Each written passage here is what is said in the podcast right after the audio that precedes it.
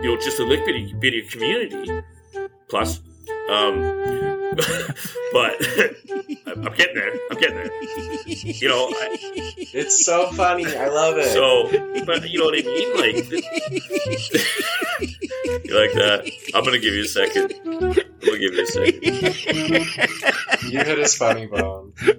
oh fuck. Okay. Okay. Go ahead. Continue. Continue. This again. Okay, I guess not. Fuck. I'm sorry.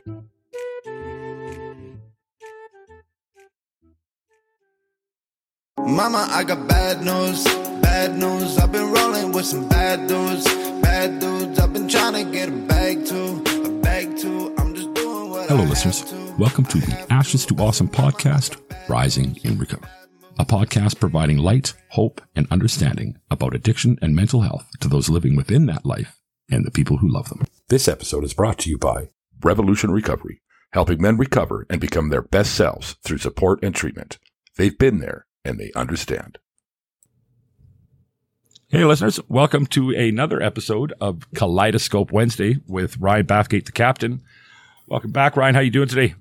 Yeah, I'm, I'm all right, Chuck. Uh, you know, uh, could go either way, really. Um, one thing I've learned about myself is I don't like to make any commitments, especially to mood, because that'll change at any second. Um, as it stands right now, I'm kind of like, yeah, you could say the wrong thing and uh, it'd be fireworks.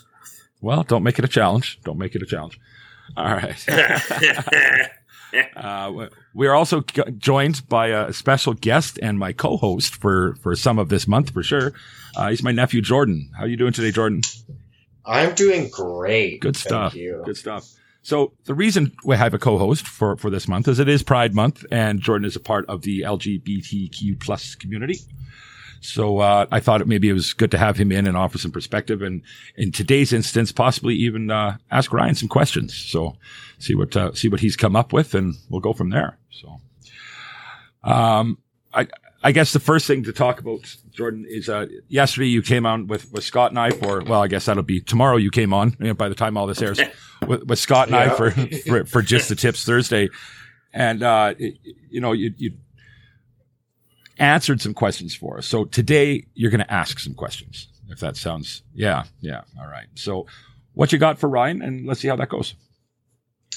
Uh, I guess kind of just first of all, um, Chris and I were kind of discussing uh, just like the, just the statistics about like substance use in the LGBTQIA community. Um, and a lot of it kind of surprised us. Um, we noticed really a lack of opiate research, um, and specifically fentanyl research. Big time, Um, big and time. And I'm just eh? kind of Yeah. wondering, yeah, I'm just wondering why a there would be such a lack of research on on opiate addiction, especially within the LGBT community, and especially fentanyl. Um, why I guess I guess with the lack of research we wouldn't really know, but I guess why it's kind of just curveballed um, the particular community. Um, And- and if I can just offer a bit more to that, Ryan, yeah, in the statistics, uh, fentanyl, opiates didn't even appear. Heroin did, but for a fraction of a percent of drug use amongst amongst, which I don't think is that far outside of if if you replace heroin with opiates. No, no, even that's not anymore. Like that's it. It, it seemed to me that the research had to be completely flawed, Exactly. right? Yeah, I that's I couldn't even I quote thought it in too. yesterday's episode because it, it without corroborating it. I mean, it came from a good source, but yeah. So I don't know. Do you got Going anything? through multiple sources. Yeah. Yeah, right. What what what do you make of that? Um. Okay, so I get you know like full transparency. I don't know the numbers. Uh, I only know my experience. In my experience, um, especially in um, dealing, uh, well, uh, being a floor counselor, being a therapist. Um, you know, I don't I don't know how geographic my experience is, uh, but um, I, I I don't think that that is accurate, which would make me think that it is a systemic issue, uh, and then my mind goes to stigma driven. Um, and so, like I, you know, I, I always say question everything. You know, like it, it, don't don't drink the Kool Aid. I've got to find a better saying than that, but you know what I mean. Like, uh, and so, like, you know, I look at like, well, uh, you know, fourteen percent of um, Canadians smoke marijuana. I'm like, that's BS. You know what I mean? Like, you know, like uh, who the hell's counting this? Like, are we going to like churches or church basements here? Because I think it's Yeah. upstairs. Uh, anyway, so um, yeah, so I'll tell you what. Like, you know, I've had I've had um, a lot of of clients uh, from the community, and um, I would I wouldn't say any different as far as opiate use. Like, I I've, I have. I would say that um, if I was going to put a percentage over my career, I would say um, people from. I mean, um, can we? Can you tell me? And I'm sorry for the ignorance, but can you tell me the exact term properly? Because I'm just going to butcher it, and I, maybe I need to write it down. How many times have we had this conversation I- in the last few like- days? Eh? eh? I- It's no, it's funny that. that But it, it so makes me. It I, I makes made a me word. Feel, it makes me feel. I made a word, and Jordan said I was allowed to use it. So I'm just saying. Okay. Um, You are allowed to use it. Okay. If, if you so okay. So no, I, I would like the proper vernacular. Okay. Okay. Jordan first. If Well, we at LGBT, first of all, I think everybody knows that. Yeah. Um, and then within the past couple years, um, it's only we've only added QIA and then just plus, like uh, the numeral. okay. When did so, the IA get introduced? Um, probably a couple years ago. Um, I definitely think it is a very important aspect of the community, um, as it involves um, like intersex and asexual people. So like Mhm. uh, people who are born with um, you know two Y chromosomes, two X chromosomes, things like that. Um, and then asexual people who just no desire in having sex whatsoever, no sexual feelings towards anybody. Interesting. Yeah. Um, okay, so LGBTQIA plus. Okay, so uh, I, I I got all like uh, you know I'm very well versed up to Q, and that's where I get lost, and that's why I feel you know. And so we've had uh, you know, group discussions um, on this topic, and you know, like it is interesting to to watch how much um, stigma, I guess, is carried on through the programming of individuals, especially in the heterosexual community, without them even knowing that that the, or, or questioning whether they believe that or not.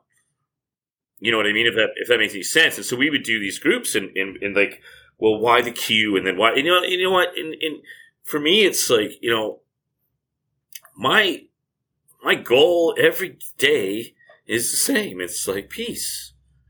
And so what I want for me, I want for you. So why would it like and maybe I'm being obtuse, but why would it matter what you want to call yourself or what you prefer or you know what I mean? Like I'm I, two eyes, two heart or heart, two lungs. Um and so anyways, we so we we, we basically um learned about you know why is it that we need to have this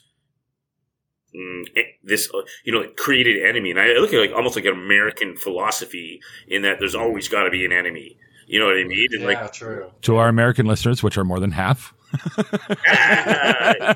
uh, i love america um America. you know, I just no, but I, but I'm just talking about the history of America. They, you know, they fought the British, and then they fought themselves, and they fought the Spanish, and then they fought the world, and then they fought uh, economics, and then they fought the world again, and then they went into Cold War, and they fought Russia, and then they fought terror, and they fought cold drugs. They fought, fought drugs in there. You know what I mean? Like so. Anyways, that I'm just being There's always Right. something. and I, you know, I can relate to that because of my story about the Buffalo Bills, which is uh, a few episodes ago. But so, like, you know, like in my experience, like the opiate addiction is not foreign to the community. Um, and no, absolutely exactly. not, And yeah. so, like, I, I would say that um, there might be a little smidge higher of stimulant um, addiction, uh, which I've just kind of noticed. Um, but I wouldn't say anything that is like glaring. So to me, it's like human beings have become addicted to opiates regardless of their sexual preference. Yeah. You know, Yes. and Yeah. so um, so I would question the stat. I would question you know where that's coming from and what the driver is of that set And so like you know, and we look at what do people collect data for? And I work in an industry that uh, data is king.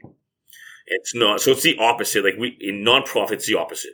We uh, we rely on money to make a product, whereas ca- traditional capitalism, we make a product to rely on money. You know what I mean? and so everything is about data. So like, I whenever I see stats, I think, who are they trying to get money from? For what? Uh, I see. Yeah. Okay. But True. so Yeah. I'm going to share the stats that, that we shared in, in yesterday's episode, Ryan. okay. um, oh, hey, you didn't tell me your word. I'm sorry. Your word. Oh, my, my word. Oh, Lickbidia plus. Lick It's Lickbidia. beautiful. Lickbidia plus. Yeah. Bidia plus Lickbidia. Got it. Yeah. Okay, cool. Okay, so I'm, I'm I might I might use that. Who knows? Yeah. You go for it. Alright. It's it's new vernacular. well, Gordon, thank you for your. Uh, uh, Blessing. well, yeah, I mean, uh, you know, uh, I, I don't, I don't know who else to ask for per- permission, but this, this will do. I think, hey, he's my nephew. I mean- I love him more than anybody. So to me, his his permission's the only one that matters, right? So And if you love him, then I love him. So that's where we're going with that. there you go. There you go. Wow, thanks. Oh my gosh. Yeah, actually, Love by like, default. Right. I might have Love by even seen default's you better as a- than hated by default, right? How, how old are you? Twenty? I might have seen you as a baby. Yeah, probably. I wouldn't doubt it. Possibly his So many sister. people have seen me as a child. I definitely saw saw your sister. More likely my sister. I definitely Yeah. saw. I remember seeing your sister, but I might, might have been two kids last time. I don't know. We went to a rodeo. Nah, never mind. Yeah, yeah. Okay, okay. Hey, So hey, these- who, who got Go stepped on by the hor- by the by the horse Um. on the Me. leg? Oh no, you on the leg. That was Mike. That was Mike. Yeah. riding the riding the calf or something. Steer. Yeah, steer Steer, yeah, yeah, right, yeah, right. yeah. Wait, that was that's a hilarious story, right? But now that you've said it, I might as well take a minute. So, poor my poor mother, my poor fucking mother. She's in the stands watching her two sons rodeo for the first time. It's the list is alphabetical, so of course I go up first, and I come out on the, my steer. The chute opens. My steer does a 360, doesn't even leave the fucking chute, just does a circle right there, and I hit my knee on the gate. Boom, I'm off. Maybe a, a maybe half a second, second at the outside, right? Not I eight still- seconds, that's for sure. Yeah, no shit, no. So, and mom, I, I should say, you're not wearing your new Levi's to rodeo. I says, well, they're gonna get dirty. Who cares, right? You know, it's my new Levi's, right? Well, shit. Now I'm being hauled off on a stretcher, and my knees all fucking buggered up. So out come the scissors with the paramedics. I, I wore them first time. I didn't even wear them for half a day, and now the now the paramedics are cutting my brand new jeans up, right? And, and I mean, and you're going back what? Ooh, geez, thirty-five Mid-nineties. years, Yeah, something like that, right? mid-nineties. Thirty? No, not No, no, thirty-five. yeah, yeah, thirty-five years. Thirty-five years. That was at Thirty-four the years. Strathmore Yeah. Rodeo, though, wasn't it? Right. Yeah. So a new pair of jeans back then. Yeah, it was Strathmore Rodeo. Yeah. So boom, I'm off. My knee's all buggered up. Still to this day, I've got nerve damage in my knee. It's like it's just it's a mess, right? So my brother comes out. Now I don't know if you know how the rigging works on a steer. If you're if you're if you're riding, you know, whatever. It's the same as a bareback when you're riding. Yeah, yeah. The rope wraps around the steer and you hold the rope together. The idea being when you let go of the rope, it loosens up. So that's what's holding you on to that, that animal, right? So he didn't let go. he loosened, but he didn't let go. So now he's underneath this goddamn steer. It's bucking and carrying on and he's still holding on to the fucking rope Well, right? So yeah, so he got trampled. Fast forward a couple weeks when we were in hockey school out there in High River with uh, Al MacInnis was there that time. Uh, Mike Vernon was there. These are like our childhood the heroes, ring. right? I remember the yeah, ring. Yeah. Yeah. yeah, And uh, Mike had to go. He uh, uh, they, the sports trainer thought he had a sprained ankle. He went to the hospital, and they're like, "Yeah, that's not a sprain. It's gangrene setting in. That's what that is, right?" Oh no. Yeah. it was in a right? horseshoe. And it was- I remember it was in a horseshoe. Yeah, it was a shape of a of a of a of a steer Yeah. calf, like a steer hoof print, right? Cut his, like, cut him right open on all the shit and stuff that's in that arena, right? Got down there, and of course, it got Yeah. infected and gangrene setting in. So yeah, he was. They ended up taking him up to uh, up to either Calgary or Strathmore to the hospital. I think it was two weeks. He was laid up in the hospital. Like it was like it was like a very serious. You know, you don't spend two weeks in the hospital for shit, right? Uh, it was like yeah, he could have lost his foot, got another day, and yeah, he'd have been peg leg and you know a whole different guy. Yeah.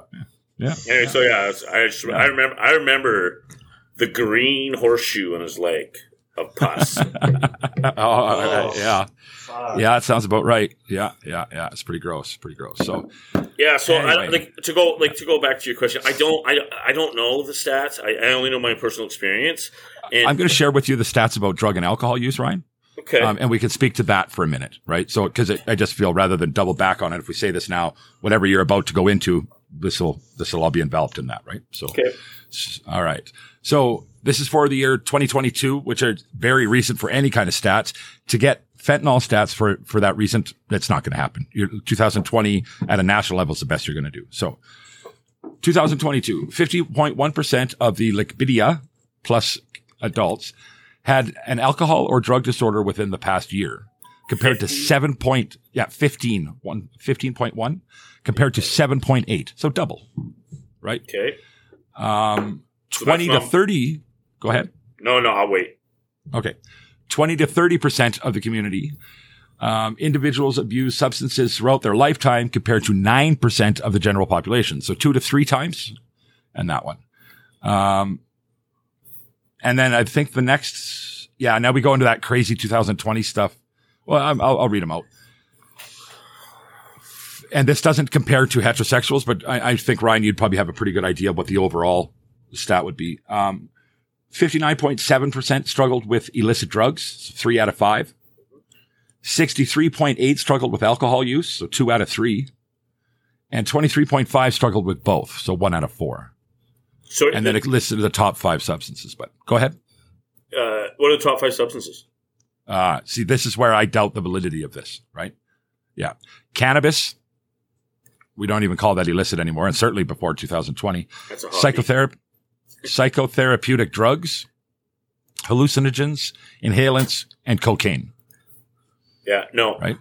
Yeah. No, See, no, those no, stats. not yeah. conducive with my experience at all. No, exactly. I- That's why okay, which so set? The, f- the first set or the, the second set? Of s- uh, none of it. Uh, uh, well, the, I mean, the use, I, I think it's fair to think that the usage is higher amongst. people I agree with that. Yes, 100. percent And the reasons for Yeah. that we can. Ex- I mean, in my lifetime, it's obvious. Yeah. Yeah. But to the listener who might, it might not be so obvious for, right?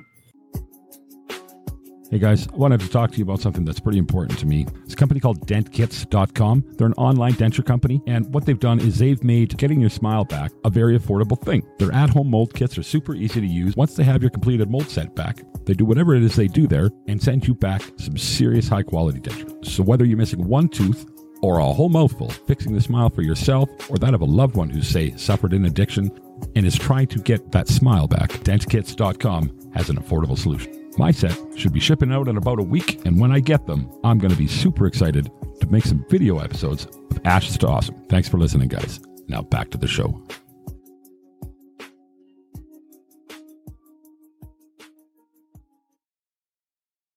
Well, you got to like you got to. So I, you know, I was born in '78. Um, so in the early '80s, racism was common. Uh, you did not have I, like you know. I, I think of movies. Uh, Jungle Fever came out, and I remember a time when interracial couples were like absolutely shunned. Uh, and I remember like you know my my uh, And yeah, I can get that, but I remember like my friend like being afraid to go meet his girlfriend's father and completely being founded in his fear when it happened. Like un- unbelievable racism. Yeah, and so and this is the '90s. Like what? Um, and so uh, you know what else do we have? Um, uh, Melanie Griffith, the working girl, um, Tootsie, Mr. Mom. Those are three movies that were movies in the 80s about women in the workplace. And two of those were comedies about women working nine to five with Dolly Parton. Like, you know, like, and that's just women's rights, you know. And so if we look at, um, the Lickbidia community plus, uh, like the the amount so first of all the distance that they have traveled in this time is phenomenal as far as um, rights and as far as um, pride like and i mean that in its in its essence uh, and and the courage that it's taken a lot of people like harvey milk and guys like that like um, is to me it- you know like i've, I've witnessed it in my lifetime uh, which speaks to how archaic our systemic programming is based on heterosexual models, uh, which you know, like it's just maybe maybe where I'm at, maybe who I am, I don't know, but like, why don't we celebrate? Period. celebrate individuality, celebrate difference. Like, why, why is that so difficult as a society? And so, if you think about this, um, so you know, someone my age, say, now their their their fa- their father would be baby boomer, would be coming out of the really agricultural culture, uh, as in like work hard, don't whine, pull your bootstrap up bullshit. A silent generation. Yeah, and exactly, and the al- alcoholism through the roof. You know, like Yeah. um, and so, um, like, and you know, I've I, you know, I have friends that have experienced the fear of coming out, and we have that fear today. It's here right now, and so I think about think about how traumatic that is. Uh, you're not your society is not okay with you being who you are, and like I can't I can't completely understand, but I do want to be an ally. I can tell you that. I do, and, and, and I want to make the effort to understand. And I think that's the best I can do as a human being is to allow space, like so many people have allowed space for my trauma and my stuff. Because it's not any different. The, the traumatic effects of society are, are, are really on parallel with the, with people that are, are, are, are uh, experiencing secretive abuse, in, in my opinion. And so, um, Certainly, their effects are. I mean, uh, there's no argument. yeah, like that. I mean, Yeah. you know, so I watched. Uh, I was just watching. You know, I'm I'm TV guy at nighttime. That's how I unwind. Ted Lasso. I watched a really good episode about uh, one of their teammate teammate team members was afraid the team was going to find out that he's gay, and then the team captain attacks this guy in the uh, in the stands for using the F word, the other F word you know and uh and i was just like so moved to tears and so he does this thing where he goes you know the whole team goes yeah we don't care you know like you know we love you we don't care. And ted lasso was like absolutely bullshit. We do care. And he tells this story about his friend who's a packers fan and he had to watch the packers fan all alone and he ate a seven layer dip to himself and made himself sick.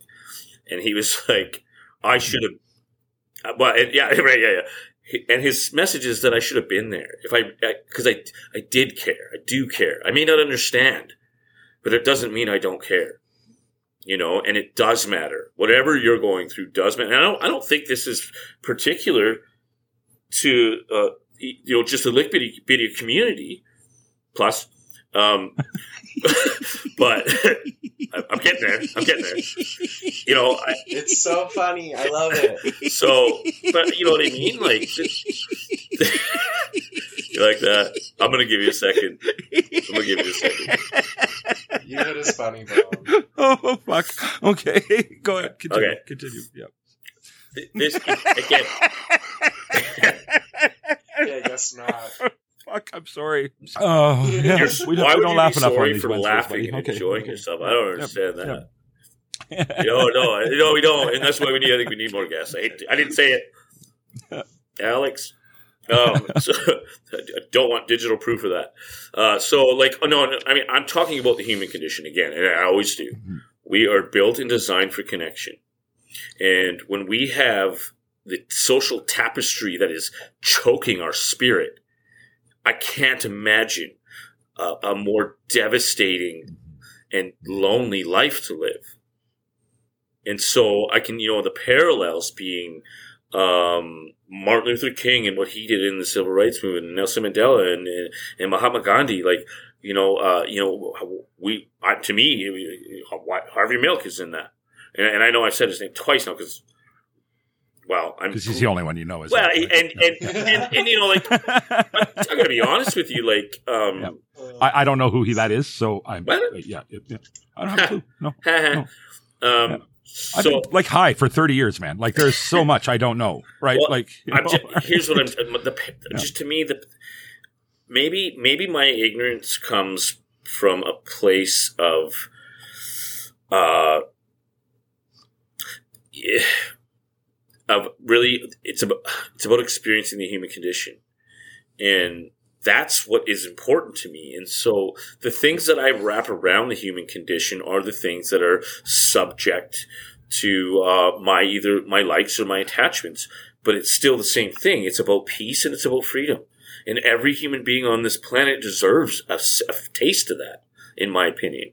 And and and you know like so like you know post-structuralists like where you know you live in your reality and, and and that's great. And who the fuck am i to say how you should live or how you should be or what you should like or what you shouldn't. Like to me, that that is just all um, this like projection of other people's fear that is, Exactly. and it ain't yeah. my freaking problem. You know what I mean? Like if I'm living in this state of peace and you're bringing me your fear, I'm sorry, you're gonna need to check that at the door. You're not welcome in here with that shit. So, Jordan, I have a question for you. Um, school, you know, when you first came out, you're, you're quite young. I, I don't even know how old you were. You were young. I remember it was a surprise to Opa and I, that's for sure. Um, well, Yeah, you know what? it No, it was, wasn't uh, a surprise either. Do you remember the fucking? No, it wasn't. Do you remember the eunuch, the My Little Pony at McDonald's out in Saskatchewan? There, do you remember that? Yeah. yeah, yeah, yeah. Mhm. That's the that's the day I knew. I guess if I look back, but It yeah. shouldn't have been a surprise. um, Yeah, big shocker, But- and how old were you? How old were you when you came I think, um, I think probably like 11, 12. That's I, that's what I was thinking. It was around twelve, right? Yeah. So Mhm. um, we'll keep family life out of it because this isn't the platform for that. School. How how was that for you? Oh, um, I mean, surprisingly, actually, um, a lot of the the more dingier schools, uh, especially like Ian Baz and stuff like that, um, they were a lot of the times a hell of a lot more accepting. Um, and then uh, I remember going to Sherwood Sherwood School um, up in Ogden, and um, I actually it was so bad there. Um, I had actually gotten assaulted in the locker room um, to the point where I had like bruises and stuff like that. Um, I completely erased it from my memory. Um, I had told psychiatrists about it like in private after it happened, but like I hadn't even told my mother, right? Like it was uh, only a couple of years ago that she figured out about this. So I feel like kids are just such a more kind of divisive creature. Like it really, some of them really do have a lot of hate uh, kind of built up in them, and um, you know, a lot of them are, are are fine, incredible people who you know. Yeah. So it really it depends, especially in schools. During in the city, um, with regular working adults and stuff like that, like I, I mentioned um, yesterday, um, it's usually fine. I, there's never any outward violence. Um, but yeah, for some reason, schools just kind of create that kind of Kids, culture. kids, of, kids suck, like, right? you know, where they feel like they can Yeah. do whatever they want, you know? Um, there's no consequences for it. So, So I don't. I know. I you know. I I, uh, I gotta get in on this. Children are sponges of their environment, mhm. and you know, like. Uh, so I, I was I Zach Zack De La Rocha. You know who that is? uh, no. You both of you guys suck. You know that? Okay. I know. Rage Against the Machine. okay, that I know. Yeah, Yeah, yeah, yeah. yeah. Okay, yeah. He said in a song when I was a teenager, and I swear to God, he was talking to me. He said, and he whispers, and it's he says, "Anger, anger is a gift." And I was like, "Oh my God!" Like, thank you, fucking once. Pardon me. I'm try- trying not to, but you know what I mean. Like, I was always, I was, I was an angry child. What do you know? Um, and for the first time in my life, somebody told me that was okay, like in a song. You know what I mean? And so, like, to experience freedom is a something uh, that transcends space and time. And however that happens for each individual. And I've had so many different moments throughout my life. And like, so when you talk about, uh, you know, coming, like coming out, um, you experience freedom and then it's followed up by a fear, judgment, separation, disconnection. Small Is little that, freedoms. is that true to your experience, Jordan? Yeah. If, if you No, went back and, and looked at it with that lens, yeah. Yeah, I experienced zero fear coming out initially. Just granted, that was the environment that I was raised in, right? Like it was, we all kind of knew. We were just waiting for the answer to come out. Um, but once I had like accepted it myself, yeah, no, the fear definitely started to come in, and you know, and, and started to be scared. you know, like I always talk about, you know, see the world as a beautiful place. Let's put that lens of beauty on. And like sometimes that ain't easy because, you know, the amount of, and, and, and I'm going to say like transgenerational hate that, that exists in the social tapestry is phenomenal. And the ignorance that, that, that, that drives it and is behind it. I mean, it's, it's, it's, uh, it's really something else. And so like,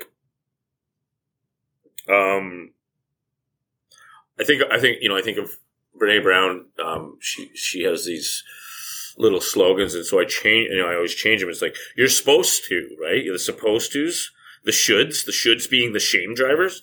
You know, like you're supposed to you're supposed to care about about about money, not meaning. For example, you know what I mean? She says that, and like so, like you're supposed to care about sexuality, not meaning.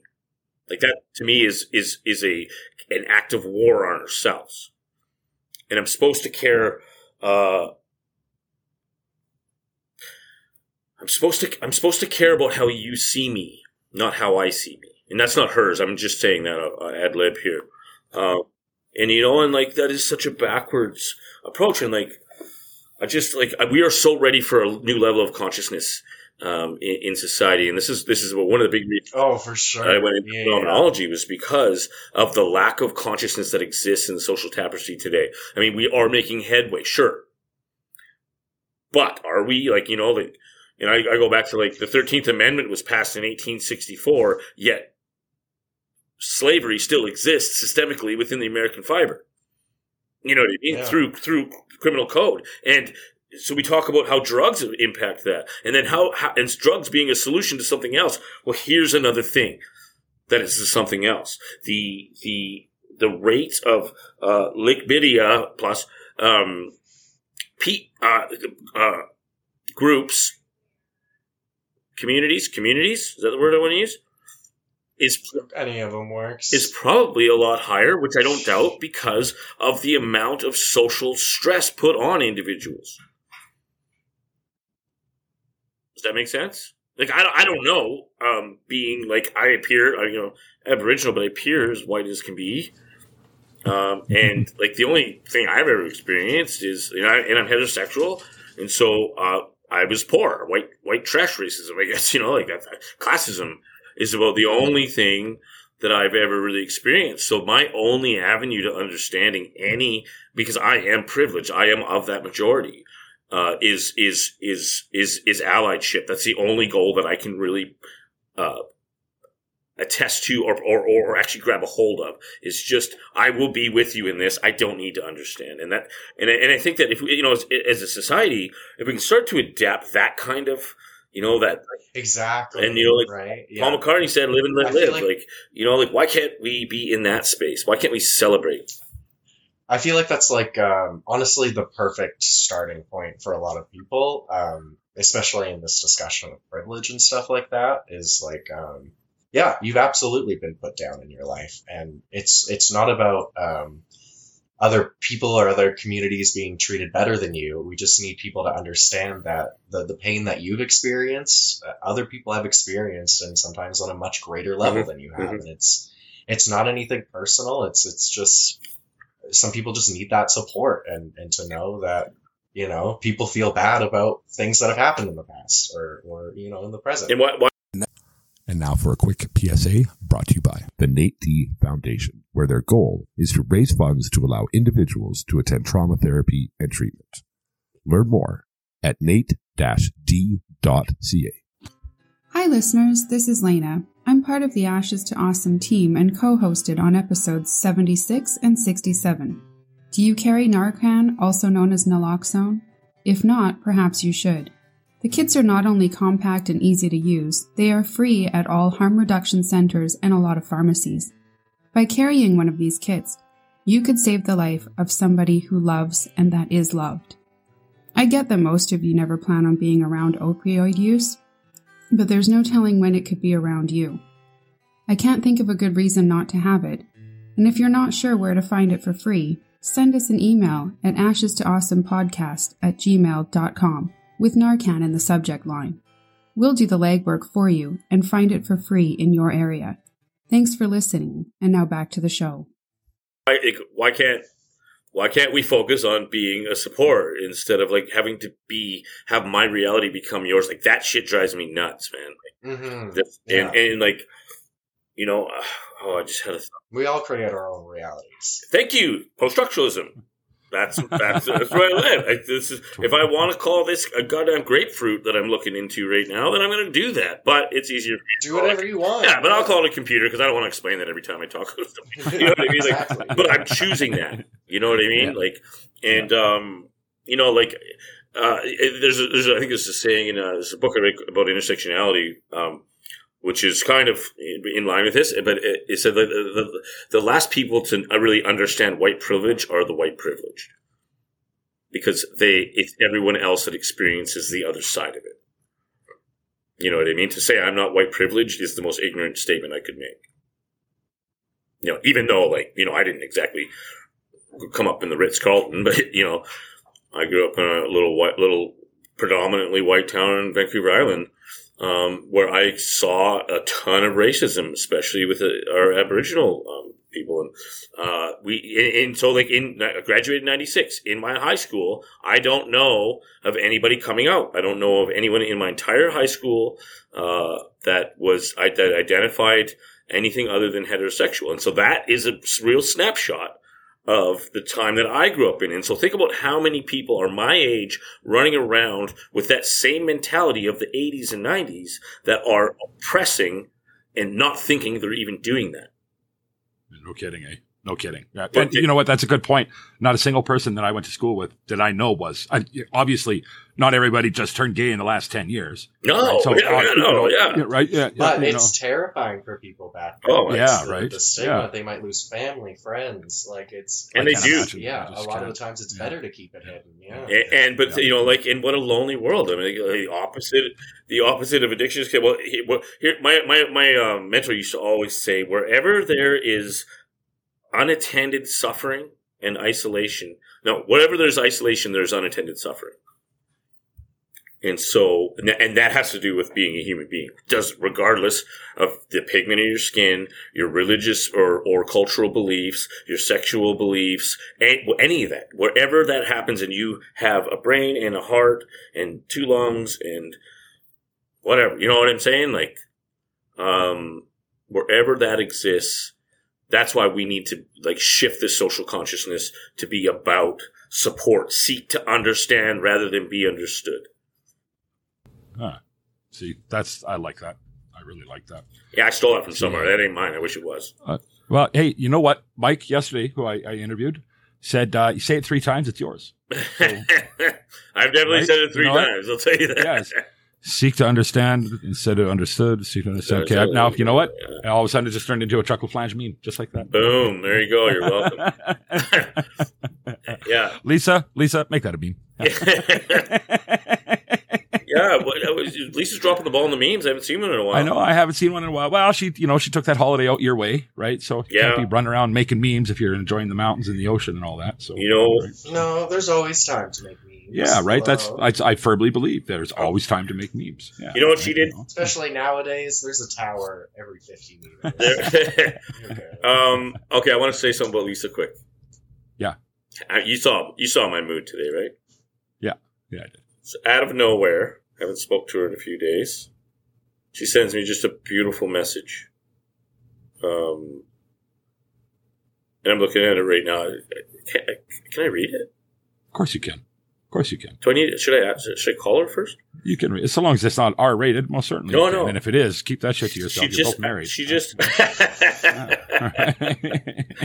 she just says out of nowhere, "Hi friend, I hope you're aware today of how much goodness you put into the world and how appreciated you are with a sun emoji." And it was just like, Wow. yeah, like, wow. Wow. and so I said, That's so nice. I said to her, "Kairos means perfect timing. You have achieved Kairos." Ah, there you go. Right. Yeah. Wow. Yeah. So, so Jordan, uh, so you know, and, and for any listeners that might not listen to any other days of the week, we do have some other uh, episodes as well. We're checking out, but uh, Lisa comes on every weekend for the weekend ramble with us. She, her, who she is as a person, is an amazing soul, amazing human being. She uh, was an oil en- uh, engineer in the oil field. Her brother uh, was suffering an addiction for twenty some odd years. And she quit her job as an engineer to go to medical school and become a psychiatrist and understand her brother's Oh, struggle yeah, yeah. her, right? So yeah, so her and Ryan, um, their way of thinking is is similar. Like, They they disagree on some fundamental stuff, but there's a mutual respect there that that's that's great. And, and it, for for the guy who started the show, it's really fucking great. I'm not gonna lie, right? These guys are they are rock stars, you know, and not just for the show, for all of us, they really are, right? So you know, um, the issue that that we're having in our home where we live now, for instance, Jordan. Um, I talked to Lisa about that yesterday. Everything she's she's doing everything she can to to to help that, right? So that's just who she is, right? So yeah, pretty amazing people. we we we make uh, at some point we make well we realize that um, there's so much fucking noise in the world uh, that it's time to make something important and so um, I personally made a commitment to help people I what I wanted what I wanted to do is I wanted to take my experience in life and learn how to use it to help other people that's how I ended up here and and and, and it was all in this name of like I stopped chasing uh, money prestige power uh, and optics, and I just wanted to focus on being a good human being. And as soon as I made that commitment, all the other things came along that I was that I thought I wanted. Like you know, like I have all those things now, but I don't. It's not why. It's not what I was going after. It became a byproduct of this cosmic shift. Um, you know, and so the world as we understand it is an interesting statement because um, it can be so many different things uh, dependent on what, what's happening between my ears at any given time. And so um, I'm going to, I have this, I found this um, in the back of a drawer in my desk. This I got here a pink uh, USB stick. And I think this is chocked full of Alan Watts. So next week, if I'm listening to this, we are going to have a cosmic episode, boy. Oh yeah. Yeah, uh, he gets me right fired up. Alan Watts. so who's anybody- Alan Watts? Who's Alan Watts. Alan Watts. He To the layperson, who is Alan Watts? he uh, called himself a spiritual entertainer. He had a bit of a, funny side to him. Um, he went and studied Hinduism and Buddhism. Uh, and brought those philosophies back to uh, England, but uh, you know Anglo, the Anglo world. I think he died in the late seventies or eighties. I think of alcoholism, ironically. Um, but he's a philosopher that is just like mind blowing. He's the one that's like uh, the Earth is basically if you took a thing of paint and splashed it against the wall, that spot that's way up in the corner is our star. And in, in, in a tiny spot we can't see, that's us. And so that's how relative my problems are to everything. It, it- you know, we're, we're really just this floating mass of, of, uh, of rock that is infested. Yeah, By human just beings. just fucking chill. Yeah, yeah, like, and you put it into Floating perspective, on a yeah. in space. It's like you know what? Like I have one life to live, man, and I can do whatever I want with it, and you can't, you don't get an opinion unless I say so. And like you know, so like when I think about it in that context, it's like life is either meaningless or it's everything, it's your choice. And so like you know, I choose to make meaning. I got this little thing yesterday from my one of my longtime clients who got this from Egypt. Um, uh, uh, so it's apparently uh, from a chunk of clay from the from the, from the, Egyptian Yeah, yeah. Uh, pyramids. Yeah, Uh, yeah, from the sidewalk that was you know, Yeah. busted out after Yeah. the tourism killed it. Yeah, It might have fell out of the back of a truck in Singapore, but uh, you know, I don't know. yeah. Uh, so, uh, anyways, but but the point is, is like this little thing here. I'm attaching meaning to it because my, my somebody I really care about gave it to me. So this is and he believed more. what you know that it was Yeah. this huge. Right. So yeah, and, and that's irrelevant to me. What matters is he thought of me while he was in Egypt. Or, or he didn't and just gave had it in his pocket and gave it to me. And totally he did. But I don't. Either way, I'm going to choose the latter because because it's my world and I'll do what I want. You know what I mean? So yeah. Hey, so Yeah. did we have another question? Did you only have one? Um, I know- Yeah, I, I, Jordan, you got something else? Uh, no, that was pretty much That's it. it, eh? Uh, it was pretty, fair enough, I was fair enough. straining my brain. You know Well- I'm, I'm gonna. I can edit this out if I need to. Um, I, I did. There was something I was going to lead you into, Jordan, and and, and if if you're not cool with it, just say so, and we'll we'll stand it. But I'm uh, for everything. I don't want to just well, sometimes, right? So the other day in the home we live in, Ryan, um, and I think I've given you some background on this. Yeah. The home we, in the home we live in, um, there's a, there's an extended family member plus the immediate family of the of the lady that owns the place, and she, you know, they- they're they're in addiction pretty hard. You know, they're a couple, and he, he showed up, left some shit on the counter that was not okay. Um, was was coming back, you know, and, and I I put a stop to that as a result of what was found, you know, in the bathroom or whatever. And then the next day he showed up and Jordan and I had quite the exchange. about, like via text message, right? He's uh, he's on the third floor. I'm down in the basement here, right? So that's a long way to go for an old fucker like me. So to go talk to him. Just, you know, we did it via text, and you know, we just had an exchange about.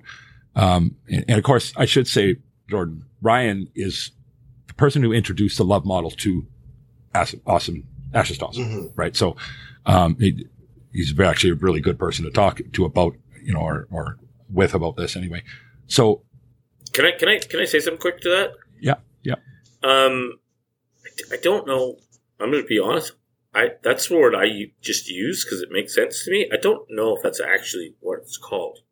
That's what we're calling it now. So it's good enough. It's fucking hashtag. Love model, So, love yeah, model, love right, model. yeah. Boom, mine. Yeah, right.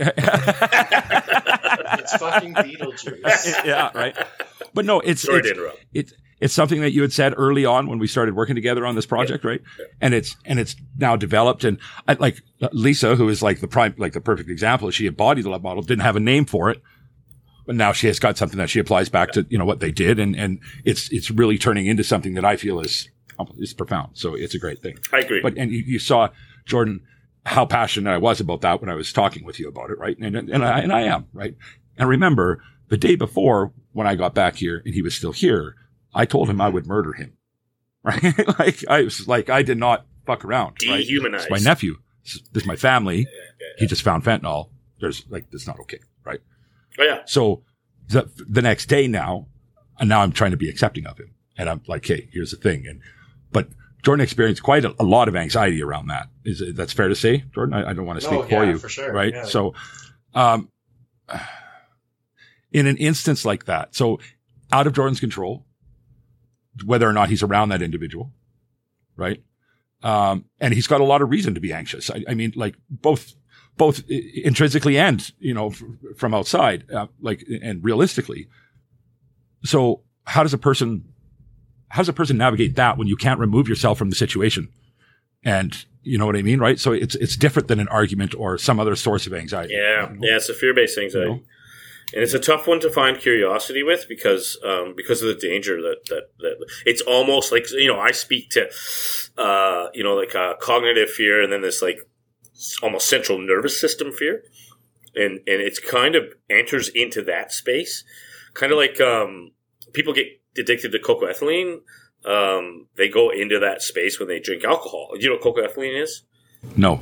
it's, a, it's an enzyme that's created when you add alcohol. It goes through your liver, and cocaine goes through it at the same time. It like makes it ten times more powerful. And That explains, Uh, that explains 25 of the last 30. yeah, yeah, yeah, yeah. Well, so Yeah, so yeah, like yeah. so, so what happens is now I know what it is. Your- Yeah. when you've experienced cocaethylene as a solution, your body, when it consumes alcohol, it starts to think that it's actually like dying. You're getting drowsy and sleepy, and it thinks it needs the cocaethylene. That's why we have the like four beers in, and I'm calling the dealer.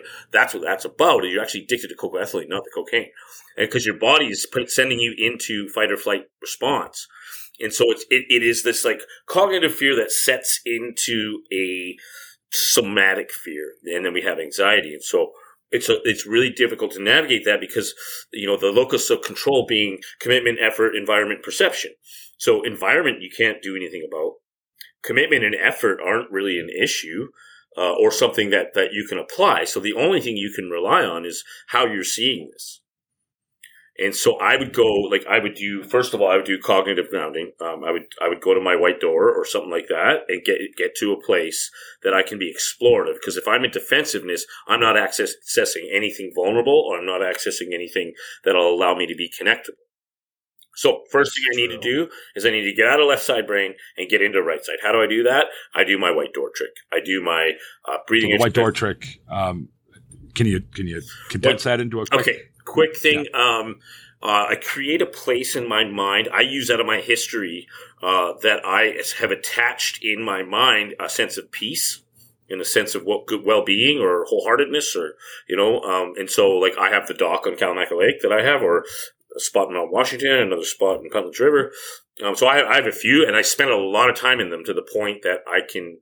I'm there, like I can smell and feel, and you know what I mean. And so, so now when, when I do it, I do it in a matter of seconds, and I'm there, and I'm boom, I'm back into a place where I can access the parts of my brain that I need vulnerability. Now, The next thing I want to do is I want to seek to understand because I'm not in fear anymore. I don't need defensiveness. First of all, I am safe, right? In this space that I'm in right there at that, in that moment, sit, you are in safety. You're in your room. Is no fentanyl in the room, correct? No. Right? There is, there's no immediate danger within the confines of that drywall, correct? Right. Okay. You have now your next epi- your next thing you did was exactly what you did. I think is that is reach out. So now I'm going to supports. Now I need to verbalize what I'm experiencing so it doesn't have any like feral power. Right. So we I contact my most trusted, my most loved, my most supported, my most understanding, whatever. Now you know, and then I, now I want to look at it from like an omniscient point of view, where uh, uh, uh, twenty dollar word. Uh, do you guys know what omniscient means? No. Yes. Omnis. Yeah, Go like ahead. godlike perspective. Um. Oh yeah. Omnipotent. Like omnipotent. Omnipotent. That's what I'm. Looking. It's an omnipotent being. Yeah, well, omniscient is actually a writing term. It's a style of writing when you write from a godlike perspective or first person, Oh. you know. So I look at the situation. What do we have here? We have we have me here. I'm safe now. I'm calm. I'm in a place that I'm accessible. I'm I've I've taken the, the anxiety and I've, I've deflated it a little bit by accessing accessing my support. Um, and then I want to look at like, okay, what do we have here? We got a lot of, we have hurt here. We have human beings that are hurt. We have human beings that are in struggle and they're not learning from it. They're not, it's not a struggle that is, that is proactive. In most struggle, I believe we have the choice to make it proactive or not. Everything is a fucking lesson. The only mistake I can make is giving up. I firmly believe that. So, I, I, and it's it's exactly the process that uh, Chuck did without putting, uh, articulating it, but he ended up getting to a place of humanizing the other individual. In the beginning, he dehumanized him because of left side brain, fight or flight response, protect my family. Okay, somebody brought fentanyl in my house around my daughter. Yeah. I they would they would have a they would have a hard time eating a cob of corn after that. I'll tell you that. You know what I mean? Like Yeah. so. Yeah.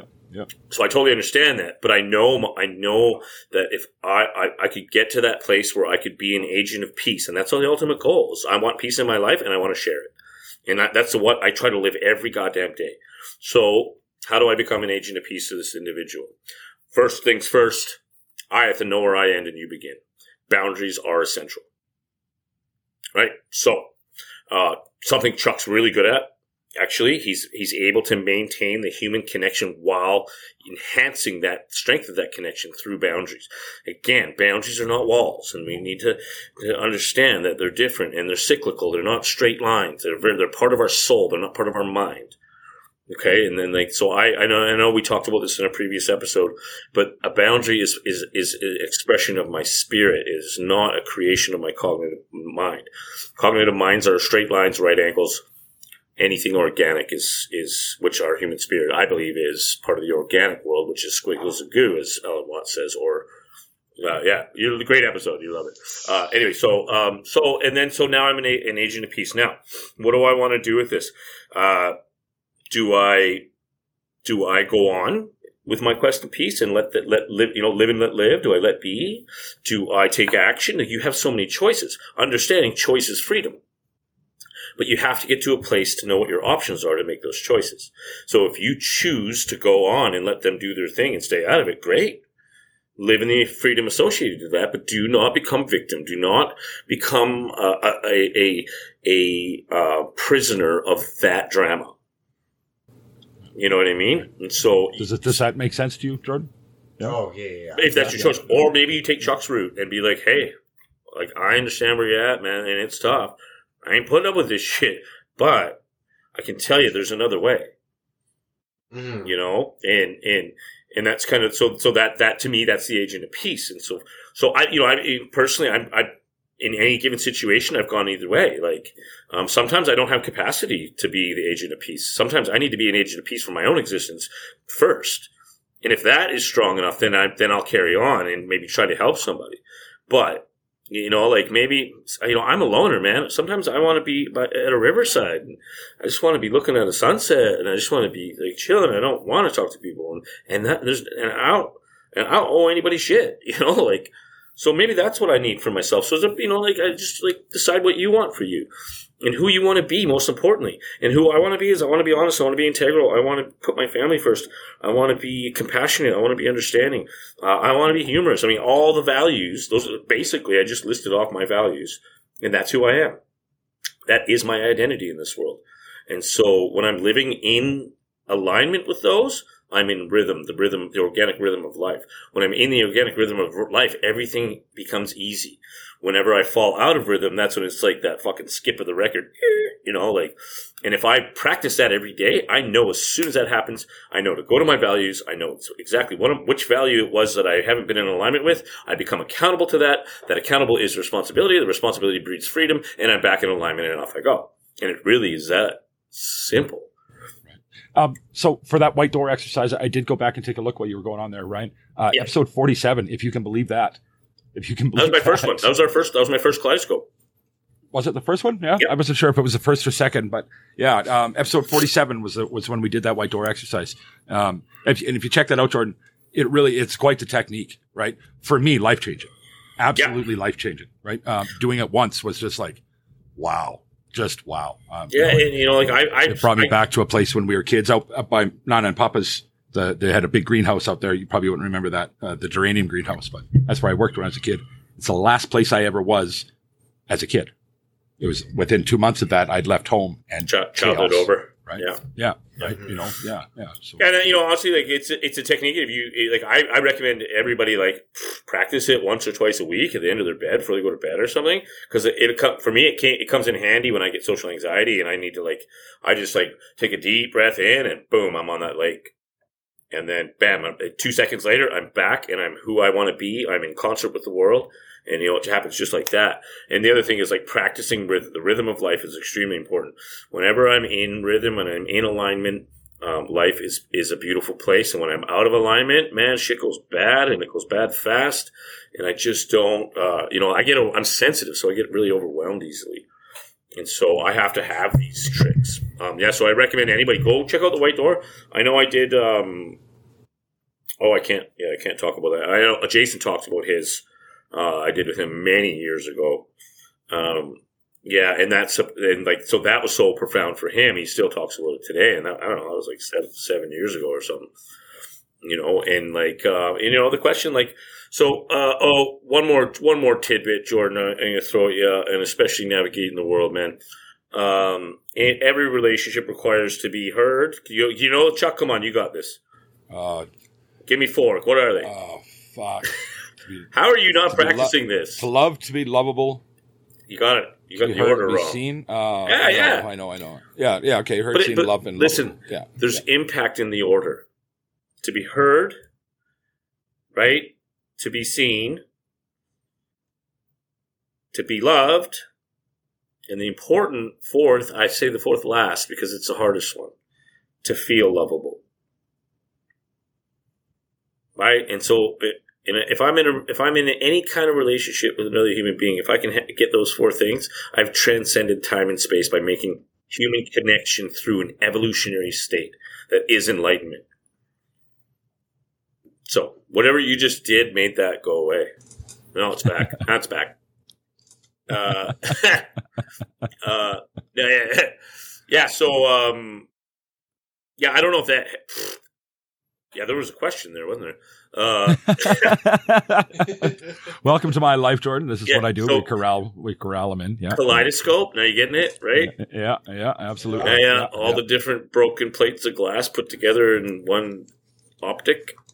yeah, That's that's my mind. yeah. I get it. I get it. I get it.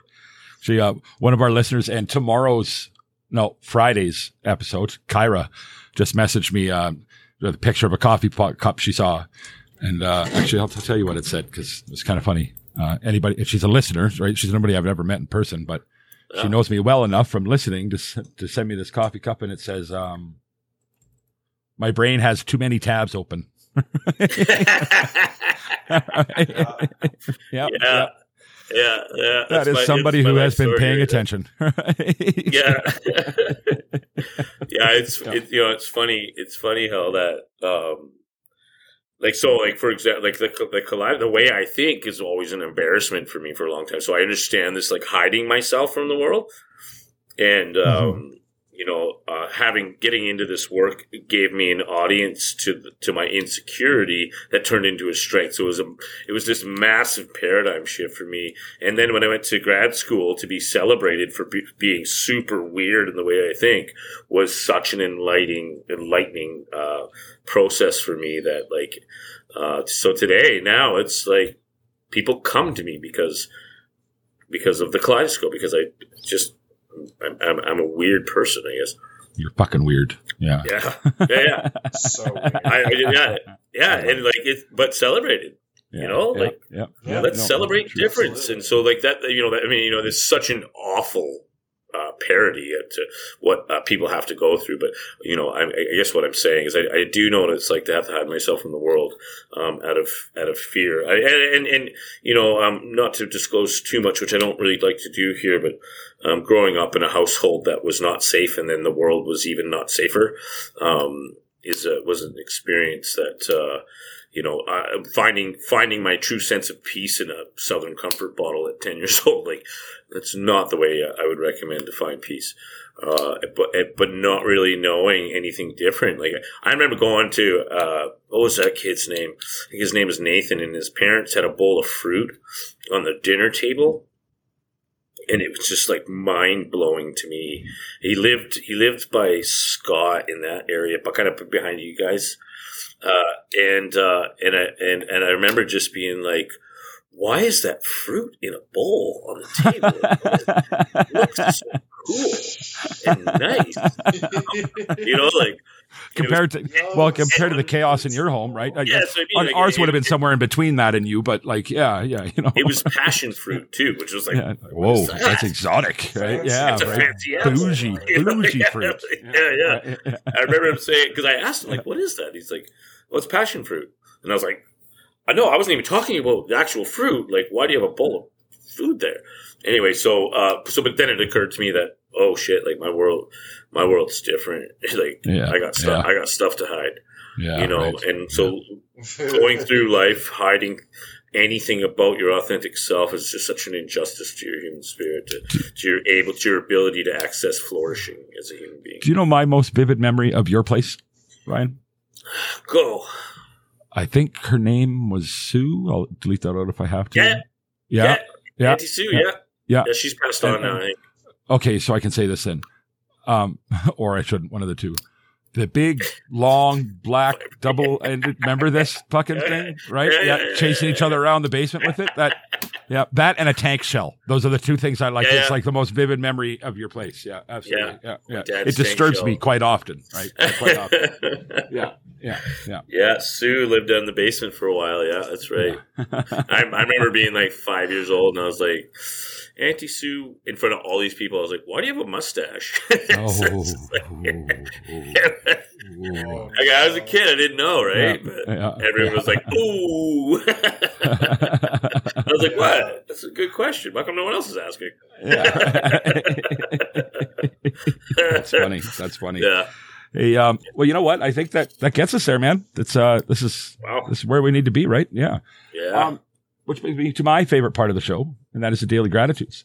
Hey, this is Scott from the No New Friends podcast, the podcast for adults who love to laugh at adulting. Thank you so much for listening to this episode of Ashes to Awesome. The daily gratitudes are brought to you by the No New Friends podcast. Please check us out, no new friends podcast.com. We're streaming on all major platforms. If you just need laughter in your week, just an escape from what's going on in your life, I highly recommend my podcast to get you through that week, bring some levity and, and make you laugh. So check us out, No New Friends Podcast on all streaming platforms. That's no new friends podcast.com. And now here are your daily gratitudes. And remember, you are loved.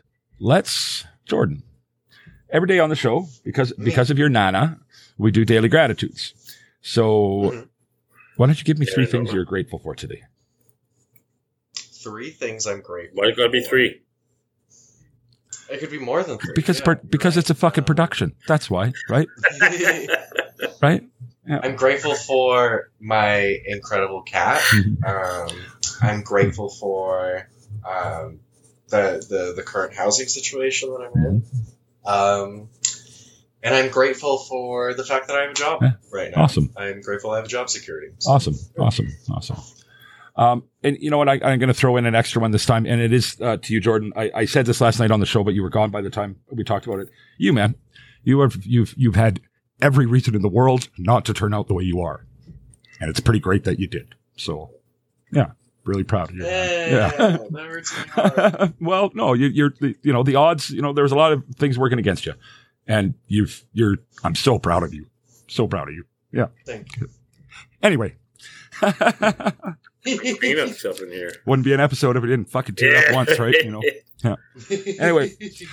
and, uh, the final gratitude goes out to you, the listeners. You guys keep doing what you're doing, please. It is absolutely amazing. Uh, keep sharing, keep liking, keep rating, keep listening, keep telling your friends. Every time you do these things, you are getting me a little bit closer to living my best life. My best life is to make a humble living, spreading the message. The message is this. If you are in active addiction, if you are in active addiction right now, today could be the day. Today could be the day that you start that lifelong journey. Reach out to a friend, reach out to a family member, call into detox, go to a meeting, do whatever the hell it is you need to do to get that journey started because it is so much better on the other side. And if you are the loved one of somebody suffering an addiction, you've just taken the time to listen to our show, and we're all really grateful for that. If you could just take another minute out of your day, text that person, let them know they are loved. Use the words, You are loved. That little glimmer of hope just might be the thing that brings him back. It almost died trying to get here. Got high through my best years. Got sober, then I relapsed, then I cleaned up, got my head clear. Sometimes it feels like there ain't to believe in, but I believe that we're out here for a reason. Yeah. You don't think you're a fighter,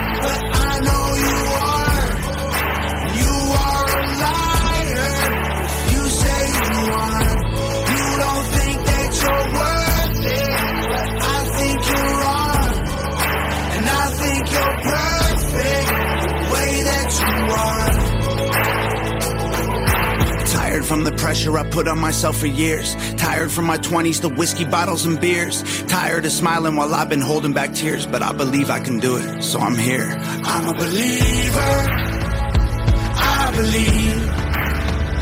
I'm a believer. I believe.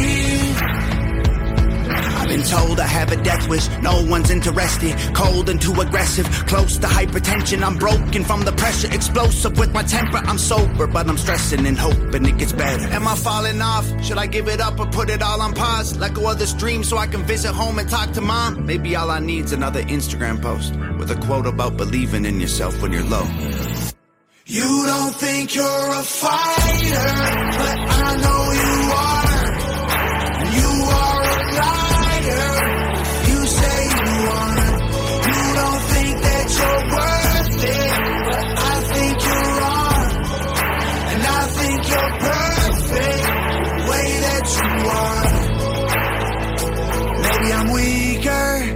I know I've lost before. But I'm a believer. Nothing is impossible. I'm a believer. I believe. I'm a believer. I believe. You don't think you're a fighter.